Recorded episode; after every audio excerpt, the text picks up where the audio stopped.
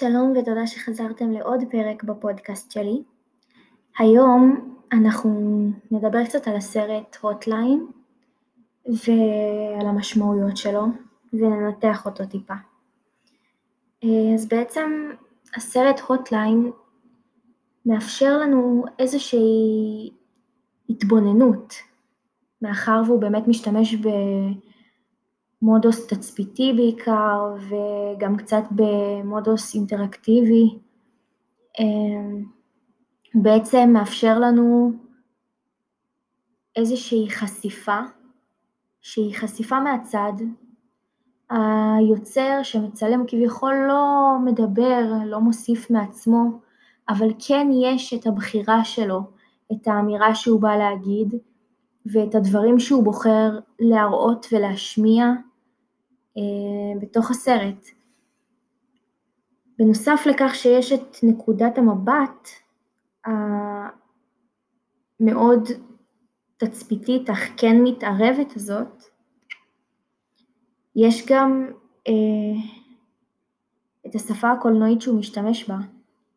הוא בעצם משתמש בצילומים של שיחות, הוא משתמש בפרצופים של האנשים, מקרב אותנו אליהם, הוא משתמש בטיעונים מאוד חזקים ונוקבים כלפי המדינה וכלפי הגישות שלה וכלפי הצורה שבה היא מתייחסת לפליטים.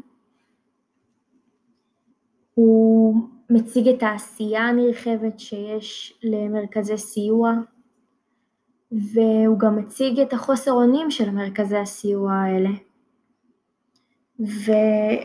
ובכך בעצם נוצר איזשהו מרחב שמאפשר לנו להיחשף לאחר ולהיחשף למציאות שלו, ומצד שני גם להסתכל שנייה פנימה על עצמנו, איך אנחנו מרגישים כלפי הסוגיה, איך אנחנו מרגישים שאנחנו שומעים את הדברים האלה.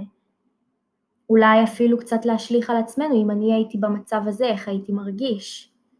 אולי קצת לערער את תפיסת המבט שלנו, ואולי לגרום לנו כן לקחת איזושהי אחריות מהצד שלנו על המצב של הפליטים בארץ ושל מבקשי המקלט.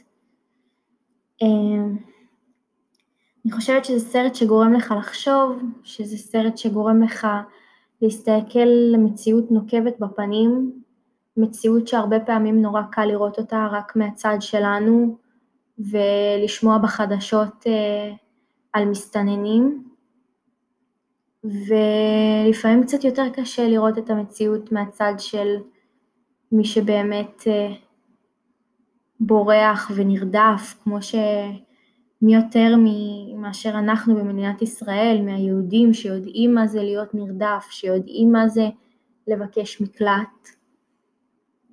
אה, בואו נשאר עם המחשבה הזאת.